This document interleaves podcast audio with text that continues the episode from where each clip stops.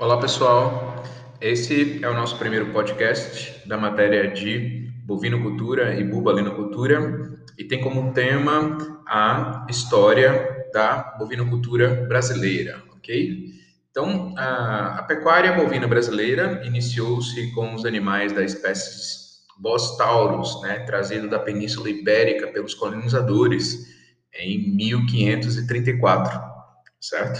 E esses animais, né, passaram por um longo período de adaptação, né, e que é, foram dando origem a diversos tipos raciais, denominados crioulos, né, dentre os quais destaca-se o pé duro, o curraleiro, o lajeano, pantaneiro e o caracu.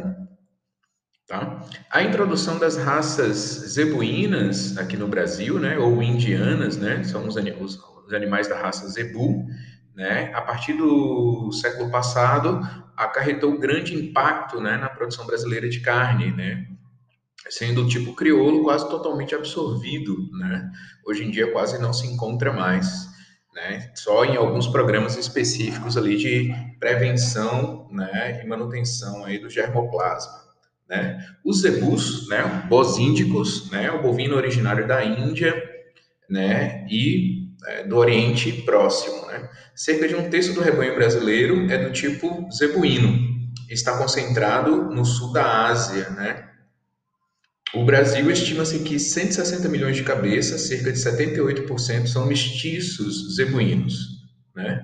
2% são zebuínos puros, 18,2% apresentam maior influência de raças taurinas, 1,5% são taurinos puros e apenas 0,2% são raças sintéticas, né? mistura de Bos taurus com Bos índico.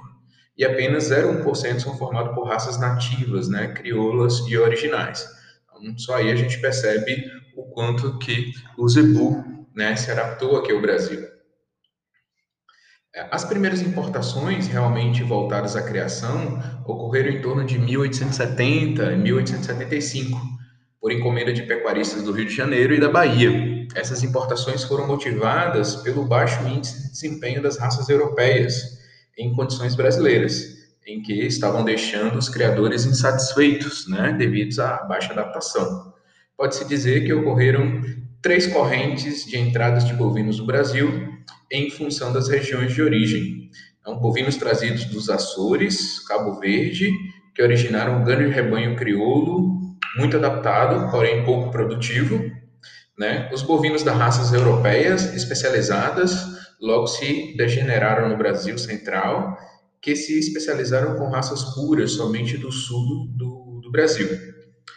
É, e os bovinos zebuínos, vindo da Índia, que entraram aqui, é, encontraram aqui condições propícias para expansão, certo? É, e aí, no fim do século XX, conhecido como o grande ciclo das importações, né, é, quando os brasileiros incentivaram a importação de gado indiano e o trabalho de seleção e melhoramento do zebu né, na Índia.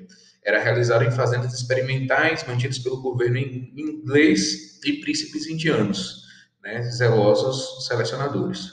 Com o término do domínio inglês sobre a Índia, em 1947, ocorreu o arrefecimento dos trabalhos de seleção e melhoramento do zebu né, aumentando as exportações com o intuito de elevar a renda nacional e diminuir a concorrência entre os bovinos e os homens na busca por alimento. Em 1921, o governo brasileiro proibiu oficialmente a entrada do gado indiano eh, no país devido à ocorrência da peste bovina em alguns animais importados. A restrição das importações durou cerca de nove anos. Em 1930, ainda durante a proibição das importações do gado zebu, foi realizada uma importação fundamental para o desenvolvimento da seleção do Brasil, tendo sido adquirido animais com influência decisiva na formação de plantéis nacionais. Importações posteriores, em 1952 e 62, também foram primordiais para o melhoramento do zebu, pois já haviam delineado do que era, é, do que era buscado e que e que o tipo de animais interessava importar. No sentido de catalogar as raças zebuínas que aqui vieram, foram criada a Associação Brasileira de Criadores de Zebu, ABCZ, com sede em Uberaba, que sucedeu a Associação Rural do Triângulo Mineiro, fundada em 1934. A ABCZ administra e executa os, é, todo o Brasil o serviço de registro genealógico de raças zebuínas, incrementada a criação de zebu e fomentada a seleção pelo uso do pedigree. Com o registro genealógico, foram estabelecidos os padrões raciais para cada raça zebuína existente no Brasil, semelhante é, aos padrões descritos na Índia. Ok, pessoal? Foi um prazer falar com vocês. A gente finaliza aqui o podcast e é, seguindo a rota aí do conhecimento, né, o próximo passo é a leitura do texto. Um abraço a todos.